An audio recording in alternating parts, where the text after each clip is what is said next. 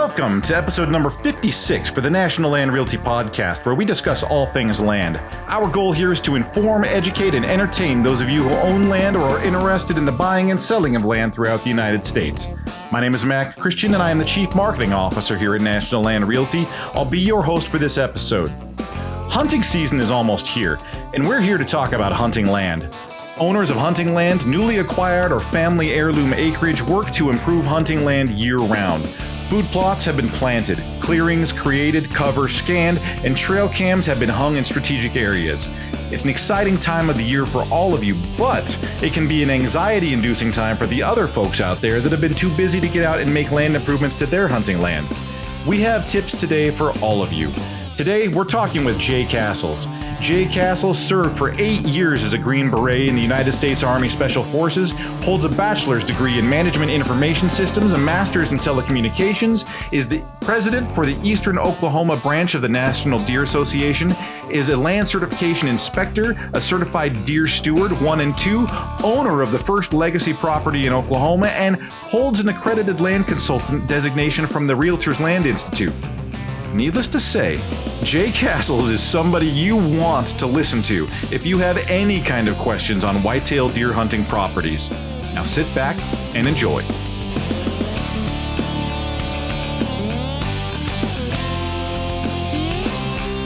I am sitting with Jay Cassels. Uh, Jay, you're licensed in uh, Oklahoma and Arkansas, and I, am going to give a little bit of a, of a background, and I'll, let you expand on this. But um, you served as a Green Beret for eight years. Uh, you're a, you're an accredited uh, land consultant. You're an ALC. Uh, you're also president of uh, the National Deer Association in Oklahoma, as well as being a certified inspector with them. Um, you you're a you're a very credentialed land professional, Jay. Can you tell me how you got into this and and sort of what brought you uh, into into land real estate? It really happened by chance, Mac. About ten years ago, I had always had the dream of owning my own piece of land. Uh, at that time, I lived in Texas, and uh, I wanted to go north of the river and purchase land up here in Oklahoma because it, at that particular time, word hadn't got out just what an extraordinary place this was as far as whitetails were concerned. Uh, I was a member of a hunting forum there in Texas. And when I bought my property, I wanted to start a chronology basically uh, on on all my improvements, uh, how I was managing the property, uh, you know, trail cam pictures in one location so it was easily accessible, and really starting that thread uh, for my own personal use kind of transformed into uh, a business, if it would, of people reaching out and asking me to find properties for them that met specific criteria. Uh, that evolved into finding the property and then doing habitat consulting on the property and then helping them transform it into their own particular vision, you know, uh, basically buying their blank canvas and then, you know, basically painting their masterpiece. So this all started for me really as as, as a personal love that that actually transformed into a uh, uh, a wonderful career.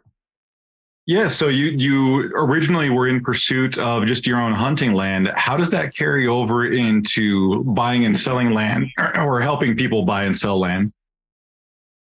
Many times when it comes to real estate agents, uh, they don't own land. They don't own Many of them don't even own their own home. So I thought that it was an important aspect, and we use the slogan here in Oklahoma that we live the life we sell. I personally conduct 1031s. I have done 1031s. I have been involved in many different types of transactions personally long before I ever got uh, to aid my clients in doing the same. So really by having that background and having that experience, uh, you know, sets us apart here uh, from the rest of the competition. So, did you acquire land before you started working in real estate, or were you already in real estate when you acquired the land? No, I did not have my real estate license. Uh, when I bought my first piece of property, I did not get my real estate license until probably six years after that when the demand got to the point where I needed to get it in order to to help these uh, help all of these dreamers, as I call them, like I was, uh, pursue their own dream and, and buying their own place. So, in looking at at your sort of background, it seems there's a heavy emphasis on education. You you hold a bachelor's degree, you have a master's degree in telecommunications You've gone on to pursue the accredited land consultant. You know, each kind of step is a matter of you educating yourself and and this goes on to being a certified deer steward, you know, one and two, and a certified land inspector. You kind of just keep on adding tools to the tool belt, don't you? I do. And I think that it's extremely important because I believe that in society today, we live in a credentialed society uh, in a lot of different bios when you when you read on different agencies agents from different from different brokers. You know, you'll you'll hear the term lifetime hunter. Uh, been in the cattle business for ten years. Uh, lifelong land steward. You know, and those are just really nothing more than kind of catchphrases, but it doesn't necessarily mean they're any good at it. And I felt that in order to have some type of base level trust with the client is to get credentialed by a, an unbiased third party would would help in establishing that relationship uh, rather than me having to prove myself in other ways. Uh, now, now, along with the credential, you definitely still have to talk the talk, but they definitely want to know that if they're going to purchase that dream property that they've always been looking for, and they want to make sure they get it done right the first time, and they don't want to have any regrets about it. So I believe that that having those types of credentials and having that type of experience definitely aids not only me as an agent and helping my client, but also gives my client a peace of mind knowing that they picked the right person. Yeah, I, I, I like to say that in in especially in this industry that you know the the the old school methods of getting to know someone and building rapport still hold true where you know, a referral is more valuable than gold, you know, as far as if someone trusts you, they'll refer you. But having those credentials is sort of like a referral. You know, that there's a designated system that you had to go through to learn to get those credentials to have the knowledge that you've acquired, right? Absolutely. Absolutely. And it's one of those things, like I said, it's, it's a credential from an unbiased third party. Uh, that gives you credence for what you claim to say you know. So I was going to say too, it also kind of shows that you've got some hustle in you. without question, without question, it, you know having the time and the and the the uh, the ambition or the uh, discipline in order to better yourself. Uh, I think that that makes a difference. Uh, to many clients, I found that it has over the years. And uh, I, I have not found one instance when either the process or the knowledge gained from trying to obtain that credential or the credential itself has handicapped me in any way. Uh, it has only been a positive uh, in all of my experiences. So conversationally, I know that we want to steer this towards, you know, we're getting we're on the on the front side of deer season for this year.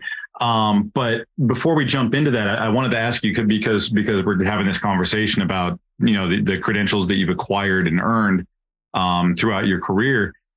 I, w- I wanted to ask you: is is there any one sort of credential that you view as more powerful or more useful to you in this position than others? specifically when it comes to being a land agent, I believe the the national symbol, uh, if you were to have one accreditation or one one you know banner, if you will, would be the accredited land consultant designation from the Realtors Land Institute. Uh, what I have done with my whitetail stuff has given me the expertise and the focus to be the go-to guy for definitely recreational and hunting properties.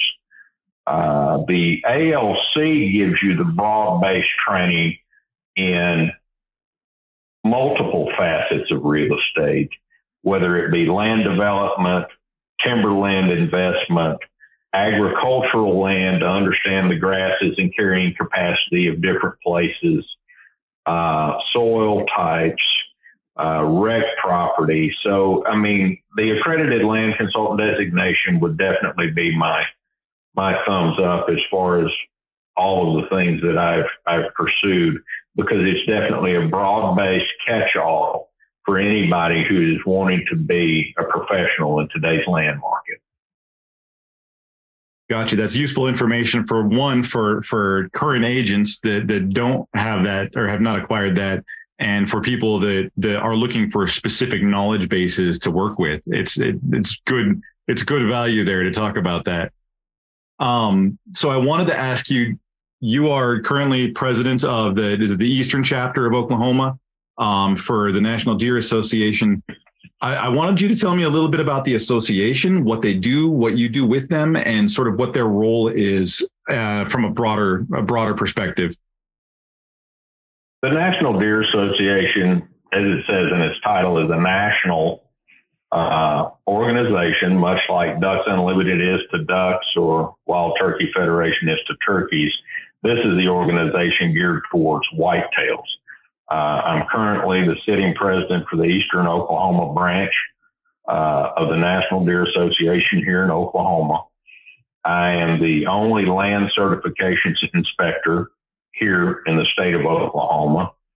Uh, I hold the Deer Steward 1 and 2 designations currently with the National Deer Association, and I was the owner and curator of the first legacy designated property uh, here in the state of Oklahoma.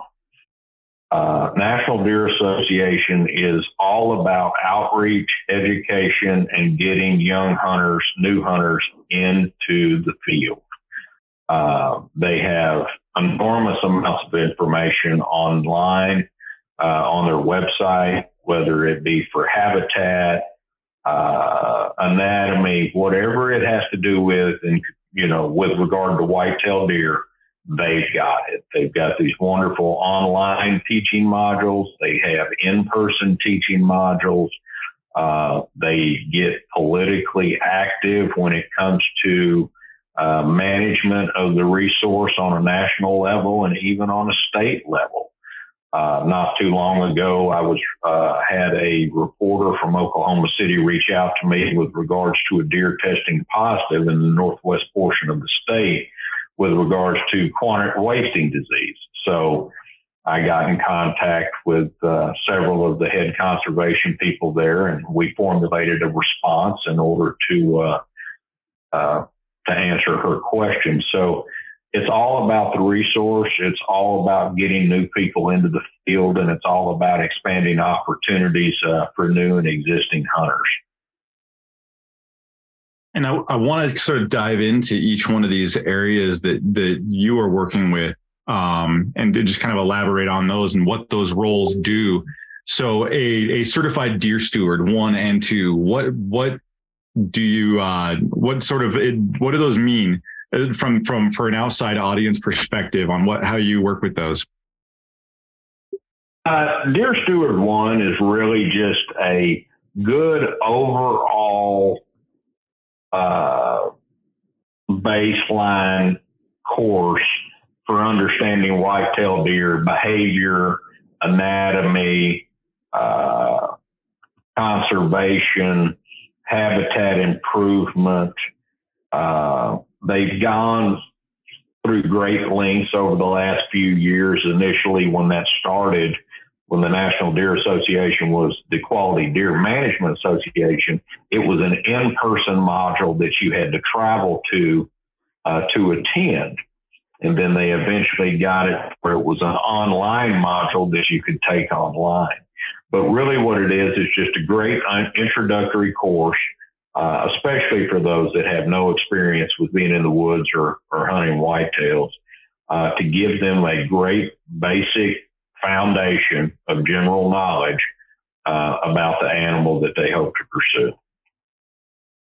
Gotcha. And then the the land certification inspector. What what is the what is the task and role of a National Deer Association land certification inspector?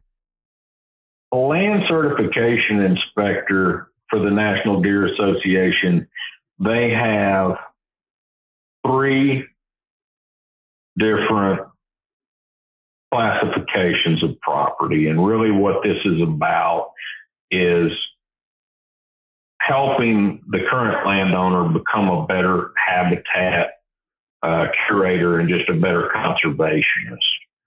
Uh, pledged lands is the basic uh, certification, and really all it is is the ability for someone to pledge to do certain things to begin the process uh, uh, for them to work their way up. Uh, you know, really much like the Deer Steward one in the basics of, uh, you know, understanding whitetails and whitetail habitat, you know, understanding game laws, coming up with safety precautions for, for people, you know, that, that come and hunt on your property, uh, you know, all those different kinds of things. Uh, let me see. I don't want to miss anything. So what I'm doing right now is I'm going to try and bring this thing up. uh, you know, the, well, I guess after cert- uh, pledged lands, you have certified lands. And yeah. then after certified lands, you're going to have legacy lands. And then what's going to happen with the certified and the le- legacy designations is that you have to have a game management plan. You need a land certification inspector to come out and go through the checklist for each category of land designation.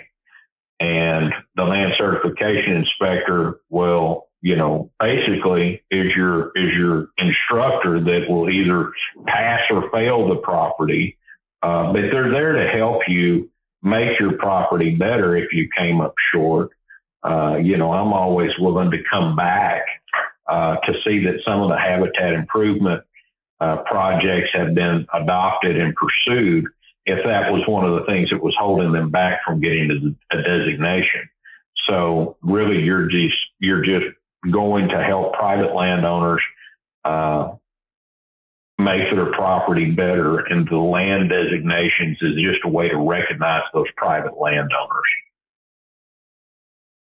Gotcha. And, and you mentioned here on the at the beginning of this that the property that you own, would you say it was the first property that in Oklahoma that was given legacy status? It was.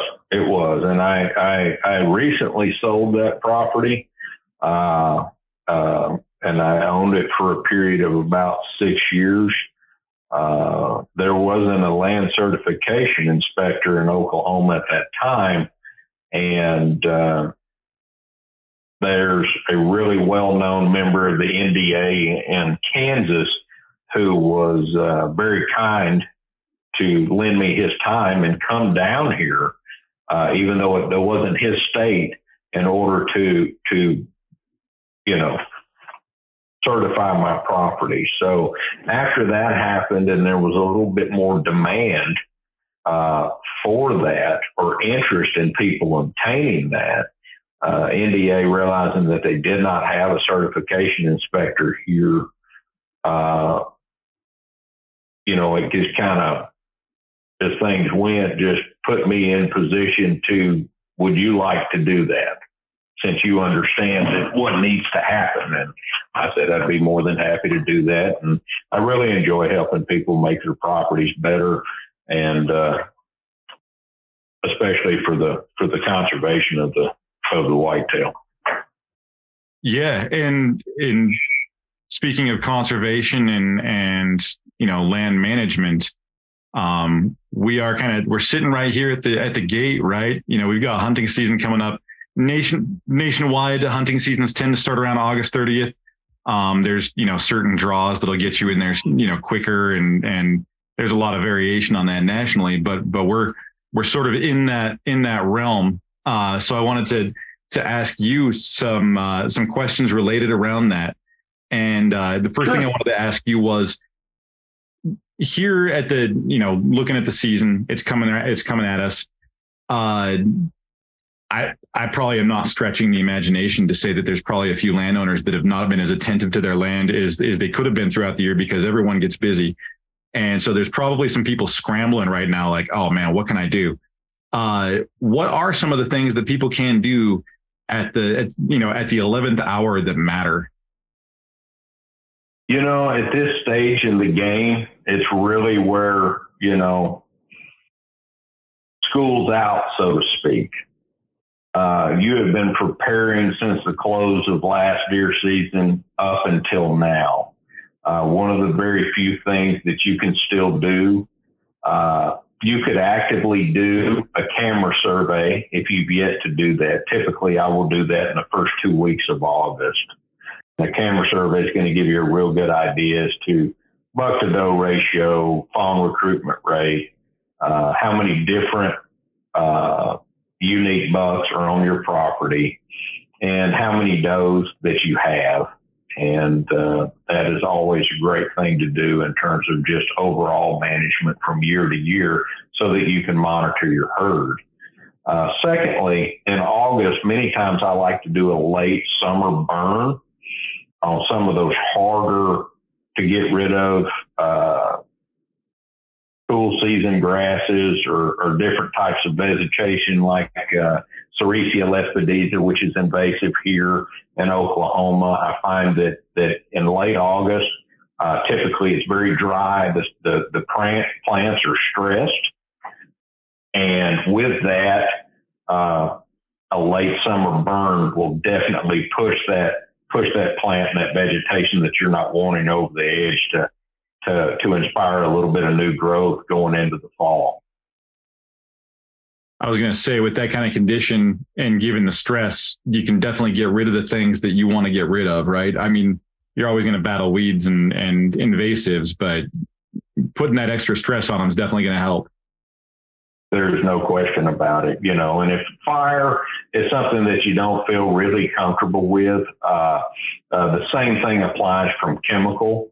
Uh, you know, as far as uh, the method of hack and squirt, uh, those trees are stressed, uh, undesirable species that you may want to get rid of, and you may not want to, you know, cut down or hinge cut uh, to create litter on the on the forest floor. You can definitely hack and squirt in order for that tree to die and then uh, fall apart over time uh, from above. So hack and squirt and fire are definitely two things that I will incorporate at this stage in the game, just due to the fact that you know, most of the things are stressed at this point due to the lack of water. Uh, but these two things, the fire is more of an immediate, uh, a more immediate effect, and then the hack and squirt is more of a long term or a longer term habitat management uh, because you really won't see the effect of that until spring when everything starts to bloom again. And you were talking here at the, on the beginning, and uh, the things that you you started kind of discussing. it was one of those like you and I got to talking before before we started recording here, and you started dropping some really great knowledge uh, on. Um, my question to you was: Are are there are there things that you see on a consistent basis with the clients that you work with that would be valuable for other people to learn and and you were talking specifically about kind of the preconceived notions on what they want for land and I was hoping you could kind of go into that a little more because I found that extremely valuable. No, absolutely. Uh, too many times with clients, they're eager. They have been waiting for this opportunity to purchase their own place their entire lives. Uh, but they, they, they have a fundamental lack of understanding as far as what type of habitat they need to to do what they want to do. And every time it's all about whitetails. And most of the time they want a hundred percent timbered property. And typically I start by asking questions of, you know, why, and then, you know, typically it's due to the mass production of the acorns or the timber provides cover or or a whole host of other reasons that really aren't based on any type of science or or fact. Uh, you know, I go on to explain to them if you have a 150 pound deer that it's 2,000 pounds of food per year, a mature buck 2,500 pounds of food per year, and you have a closed canopy forest rec property that produces 500 pounds of food per acre, how many deer do you think that place can hold? And then we go on to, well, if this place had scattered fields, uh, open areas, uh, transition areas, because whitetails are creatures of the edge. They like different habitat transition zones. Uh, with with the proper old field management, you can produce you know, 2,000 to 2,500 pounds of food per acre. And along with that food production comes the, the added benefit of fawning cover, which allows you to, uh, to aid your, your future generations, uh, from becoming, you know, victim of, uh, predators. Uh, by giving them the, the place they need in order to hide. So you, you, you do a twofold thing as far as adding fawning cover, and then you add an abundance of food uh, during the time that whitetail bucks need it most, because their antler development obviously is during you know the spring and up until you know late August, early September. Uh, the the the mass production from the the hardwood trees in the winter uh, does nothing in you know to enhance their headgear whatsoever. It's an important food source and you're going to attract some whitetails depending on your acorn production. Uh, but it's not going to aid them as far as developing uh, the set antlers that they're going to have for that season. So uh, one of the biggest things that I that I deal with is that common misconception of what a property owner thinks he wants versus what reality says.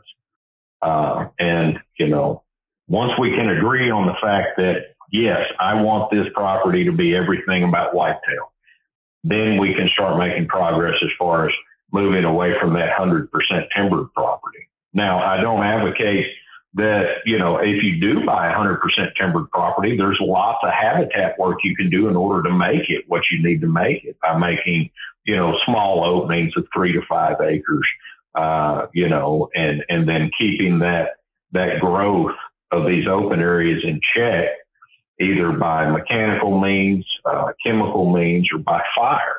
And these are all three tools that you're going to keep in your toolbox in order to keep those old fields at different stages of growth.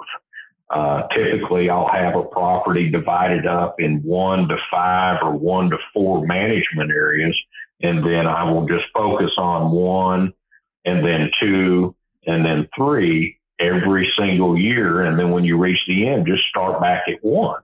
And it keeps all of those different old field transitional areas uh, in different stages of growth uh, that allow them to, to continue doing what they were designed to do in the beginning, which was to produce food, increase food production, and uh, to aid in your fawn recruitment. So you spoke to a few different analytics that you use to sort of measure uh, the effectiveness of a property, and um, one of them, one of those was fawn recruitment rate. Can you explain that a little bit and sort of what that entails? Uh, the fawn recruitment rate is able to be derived uh, on the National Deer Association website. They have a worksheet uh, in order for you to put numbers into that will give you, you know, your buck to doe ratio, your fawn recruitment rate, uh, and and different other factors that you you need to keep up with as a landowner from an annual basis, uh, so that you can monitor your herd. And this is done by I start on October, August the 1st and go through all, August the 14th. It is a 14 day trail camera survey. And it's somewhat painstaking because you need to go through all of the different pictures that you get during this time period.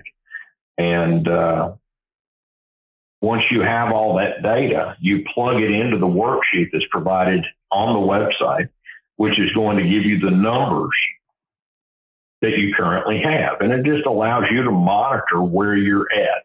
Did your fawn recruitment rate drop? You know, did your your population increase? Did it decrease? You know, and it allows you to ask those questions as to why. You know, uh, so you know, basically, if you want, if you're happy with the population where you're at, you'll want to keep uh, your harvest rate on does at about twenty percent. If you want to decrease your herd, increase it or increase, you know, obviously you're going to decrease it from 10, uh, 20%. Uh, so it, it, it's a tool for landowners uh, in order to more effectively manage what herd that they have and, uh, you know, helps them achieve their goals uh, by doing so. So, in terms of modifying land, you know, kind of if I'm reading between the lines, and I don't think I really have to read between the lines very much. Like if you're if you're in August and you're looking at what you need to do to improve your land, there's probably not much you can do.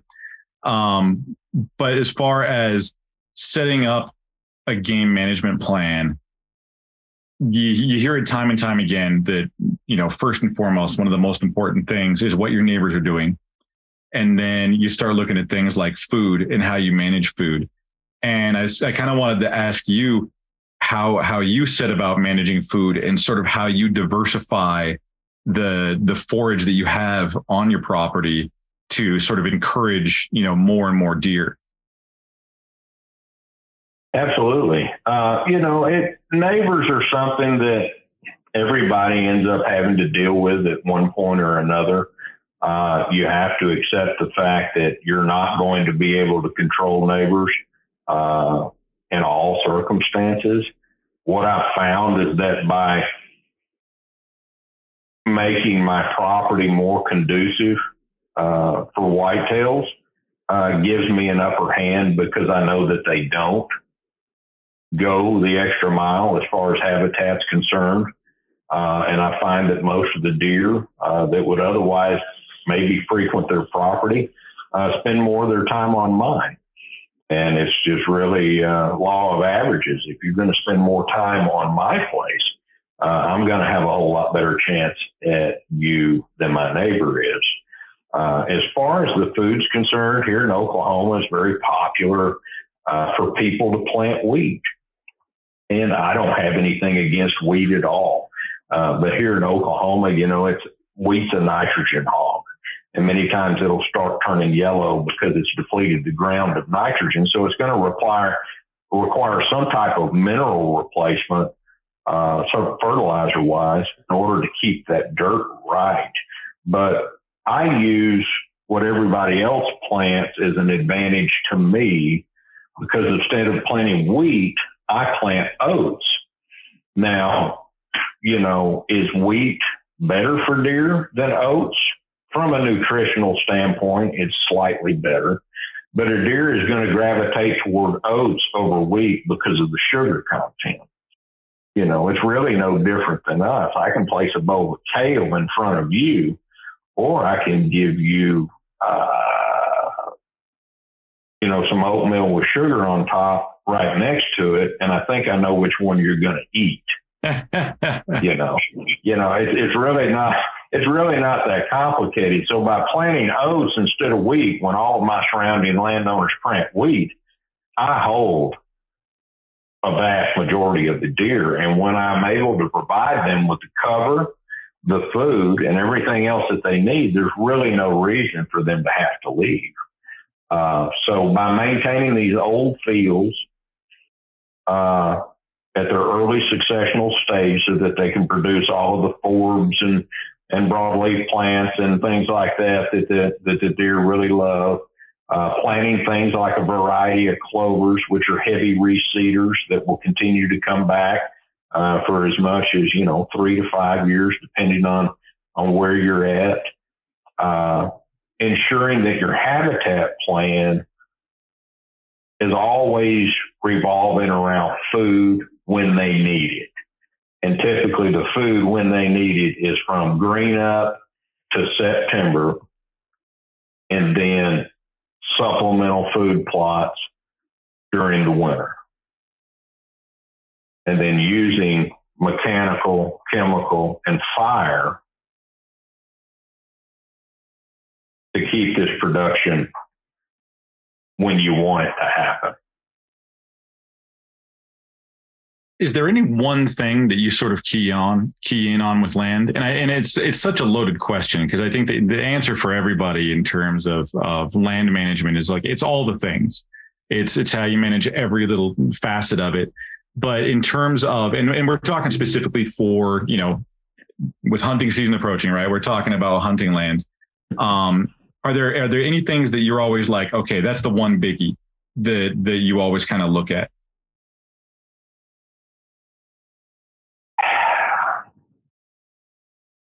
It's really an you know an overarching thing when it comes to a habitat plan or a or a game management plan. It's it's really all things combined uh, the problem that I see more times than not is it can get overwhelming. You know, you need to come to terms with the fact that you're not going to get it all done. That's why I like to break it down into chunks uh, and, and management units and just focus on one management unit per season. But if it came down to one factor, it's really maintaining your old fields your open areas and keeping them at that early successional stage for the forb and food production and fawning cover. To me, I believe that that that, that is worth its weight in gold. Uh, I've seen it work uh, for many, many, many years, and it is it is the one factor that's going to that's going to bring your property to that next level. Uh, I have also used uh, in my former property, I established roughly uh, a uh, hundred acre sanctuary within the center of that property, uh, which I never, ever, ever entered. I would go in there in the early spring, uh, and then what I would do is just go shed hunting, and I found an enormous amount of sheds compared to the two years previously when I did not treat it as a sanctuary. And the traffic and the amount of deer that bedded within that area increased dramatically. Uh, during that time, I also did some timber stand improvement, uh, whether it be hack and squirt or some some hinge cutting uh, within that sanctuary. But but having a place that you don't go, that you don't drive into, uh, they're very susceptible to pressure. So I don't, I'm, I'm a huge advocate of, of having an established sanctuary and, and, and staying on top of your old field management uh, for that food production when it's absolutely critical for both nursing does and uh, antler development for bucks. Is uh, that's where I really like to keep my focus. So you focus on, you know, and as people should, the the year round sort of management of land. Is there any is there any type of season that you view as the most valuable? The most valuable to me is from the time deer season starts until about April, that first quarter of the year, roughly. Uh, I will conduct uh, whatever management unit on my place at that time is up in the queue. I will conduct a, a, a burn. Uh, I will do heavy disking on some of the uh, the old fields. Uh, with all of the leaves off the trees, it really gives you a different perspective than looking at a property when when you know it's in full full grow mode. You know, after everything blooms. Uh, I love seeing things in that that winter state um, because I'm able to get a better idea of what I'm dealing with, and I'm also able to really make notes for this coming fall. Uh, many times, if you wait uh, for stand placement or trying to set up different sets, and you and you try to do that during July and August, you know it's going to look uh, considerably different uh, whenever it's game time in November, and we've already had our first freeze, and there's no leaves on the tree. You know, it looked great during July, but now you know that stand placement has you drastically exposed, and it didn't take you five minutes sitting up there after the sun broke to realize that. So uh, definitely the first quarter of the year, right after right after deer season, uh, I just uh, you put everything down and then put your work boots on and get ready to start uh, uh, getting your work put in for the following year. So, in working with landowners, you've been doing this for a while. What's the most consistent problem that you run into that that people have with their land that you know from from a buyer perspective on maybe it's the reason they're getting rid of the land and from a buyer perspective or sorry from a seller perspective maybe that's why they're getting rid of the land from a buyer perspective um, when they get into it you hear back from them a few months later and they're having a hard time what's kind of the most consistent uh, sort of issue that you see uh, from from the seller perspective, you're looking at really two demographics that are completely different. Most of them that are selling are going to be somewhat elderly. Uh, deer is not something that really, you know, is a major part of their lives. Uh, they they see them, they're used to them. They may shoot one a year. Uh, you know, killing big deer does not really resonate with them like it would the middle-aged hunter who's going to buy it. Uh, and really, for the elderly landowner that's selling, they're just transitioning to a different stage in life. And then the individual who's buying it is your 30s or 40 something guy looking for his his uh, his own personal place to hunt. And typically, the challenges that they find is that they have a very demanding life, as we all do, you know, married, kids, job, whatever it may be. And they will reach out to me saying, I just do not have the time to get all of this done. And that's why I prefaced that uh, a few minutes ago saying it can become overwhelming. And if you break it down into management units, and you just try to put it in bite sized pieces, it's not as overwhelming. And you need to be comfortable with the fact that you're not going to get it all done. But focus on the bigger parts. If you have to let one of them go, you're going to have to prioritize which one to take care of and which one to let go.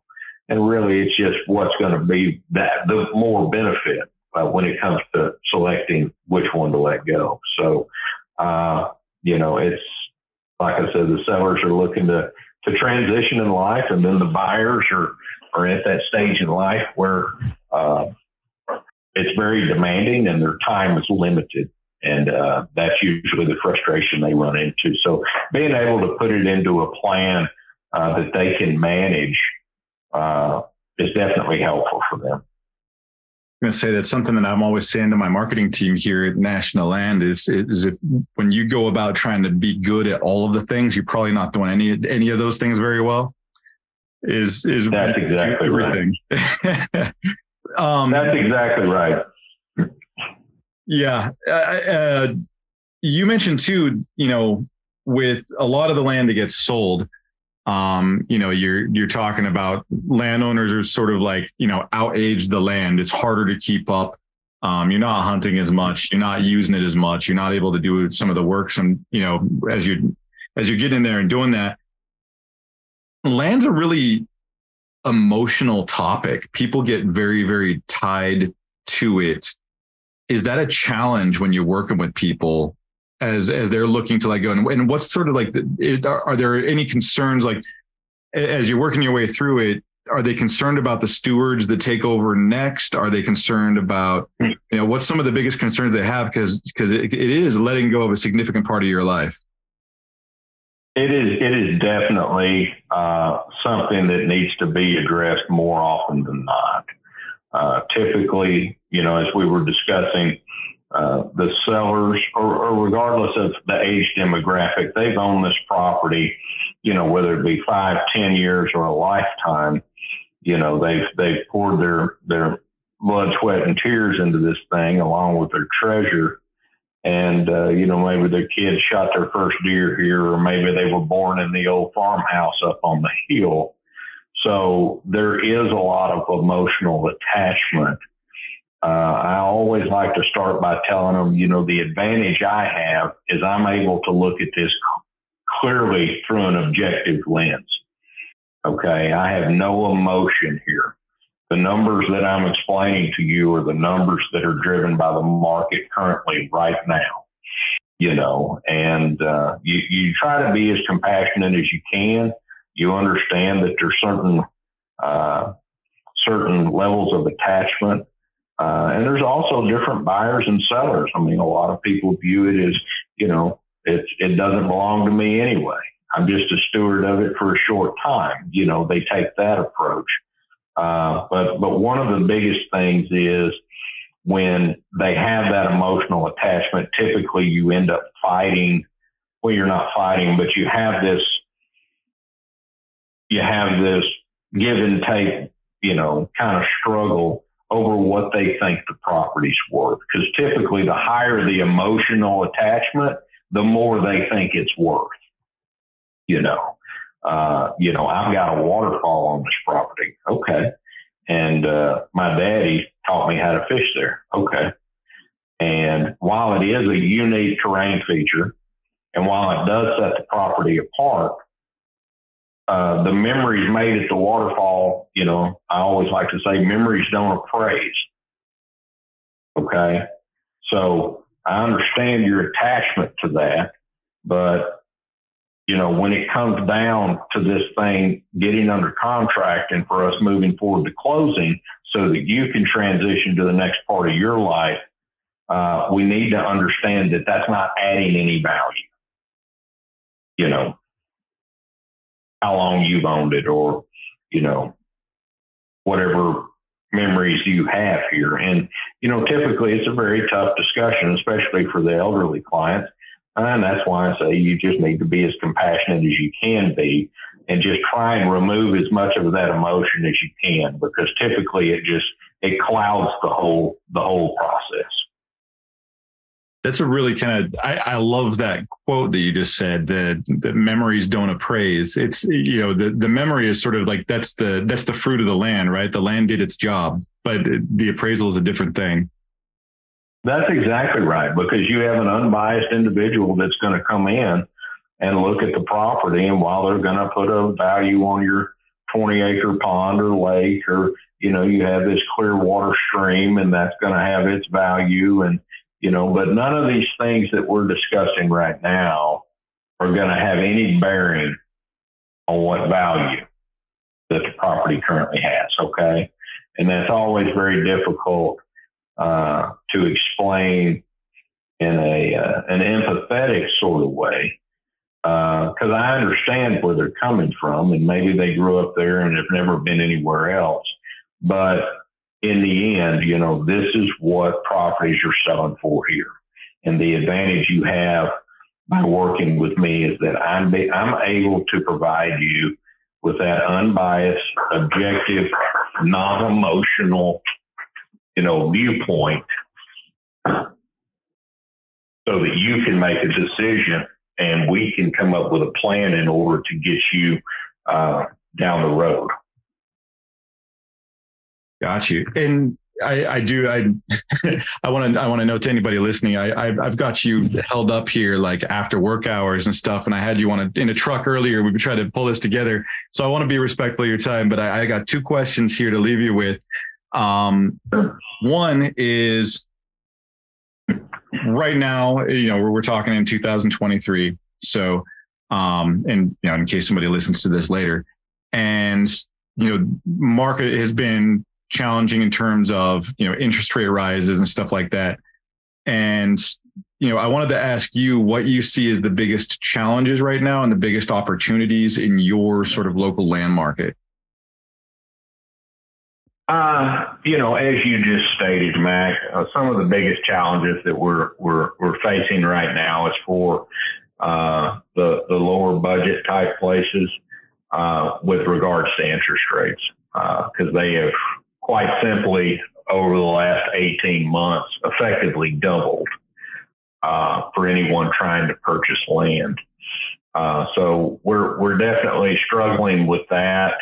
Uh, the way it currently sits, uh, land is still moving. There's still a lot of cash, and there's still a lot of people with 1031 uh, transactions that they're looking to find a home for. And uh, so we're doing that to the best of our ability. Uh, what we're starting to see is that with the current state of inflation, it's really starting to to squeeze uh, people that were kind of on that border of of of living comfortably or barely making it, and now they're having to spend a lot more of their their their income on the basic necessities. So I've run into several instances where uh, an individual may not want to sell, but they find themselves in a position where they have to sell. Uh, many, many people over the last five or six years bought properties on a five year adjustable rate mortgage. And we're, we're coming to the point where they are going to have to refinance. And when they locked in a rate at four and a quarter, and now their new rate's going to be eight seven. Uh, it went from I could afford the property to now I can't afford the property. So we have a lot of people that are looking to sell their property uh, just due to the fact of the loan product they they procured when they ended up purchasing. So you know, it's always really important. It's always, you know, very easy to, to lose sight of things when you get excited and you're looking to buy a property. Uh, you know, you may not, you know, put as much emphasis on the loan product or put as much emphasis on this. Uh, you know, uh, you may have not done your due diligence as far as uh, picking an agent that's well versed to keep you out of these bear traps. And uh, it's very easy to get into one of these situations. And for those people that did find themselves in that boat, uh, they're find, they're trying to find a way out. So uh, currently, that's what we're facing here and seeing on a daily basis. Uh, it's not a bad time to buy. Uh, our inventory is low, uh, and it's keeping the prices high. Uh, but it almost seems like that everybody who wanted to to sell over the last five to seven years has already sold uh, during that time in the market. And the people that are going to start coming into the market are those that may not voluntarily want to sell, but they need to sell either due to the fact of the loan product they chose or, uh, you know, their personal financial situation. So I think we'll probably end up seeing a lot more auctions as well. Yeah, yeah, I was going to say auctions becomes a really good point for that because they they they can move things. Right. We know for a fact that you know if we list a property, no one can tell you with absolute certainty of any kind when I'm going to sell your property. You know what we tell you is I'm going to get it in front of as many eyes as I possibly can, which is going to be the key to finding your buyer. But when you go to the auction round, we have a specific date and time where we know this is going to sell. You know, there's no ambiguity with that. Last question. Uh, what do you enjoy most about this field? And, I, am going to keep it into the pre- professional level because if I ask anybody that question, it's going to be like, I like going out and getting outdoors. Um, but which could also be the answer to your professional question. But I did want to ask you what, you know, in specifically towards land real estate, what is your favorite part about it? there's so many parts that I absolutely love about this business. I mean, you know, helping a client buy their first place, helping them manage it, you know, being outside is just an added plus to, to, you know, be able to be a steward and a cultivator of such. You know, it's it's a privilege to be able to own American land. You know, a lot of people think that owning a home is the American dream, and and we like to say here, uh, you know, the American dream is land ownership. I mean, that's that's where the American dream lies, and uh, you know, being able to help somebody convert, uh, you know, having a 401k they can play on versus a 401k that they look at a statement quarterly. Uh, when you when they're able when they cross that hump and they they get over that fear and they take the plunge, and you help them find that property. Uh, there isn't one client that I haven't helped over the years that I stay in contact with or that can call me anytime with questions about anything and I'll be able to provide some type of solution or guide them to the person that can and just really deriving the satisfaction of knowing that, you know, helping people achieve our idea of the American dream, that's what this business is all about. And land, uh, you know, is clip, you know, just completely fulfilling for me on on every front. Not only that I love the outdoors and that I love stewardship and conservation and and uh, you know whitetail deer and and and all the many things that come with it. It's uh, it's the people, it's the relationships, and it's the ability to help people who are in that time of need and doing them a job uh, and a good job uh, to help them in whatever situation they might find themselves. Jay, I've uh, I've appreciated this conversation, man. It was very, very good talking to you. Um, and like I said, I don't want to keep you here all day. I know that you uh, you've been running around like a crazy person for the last couple days. So uh, I really appreciate your time and your knowledge. Thank you very, very much. Oh, absolutely, Mac. Thank you for your time, and I appreciate the opportunity. This concludes episode number 56 for the National Land Realty Podcast, discussing hunting land with National Land Realty land professional Jay Cassels. You can learn more about land ownership and the buying and selling of land at nationalland.com.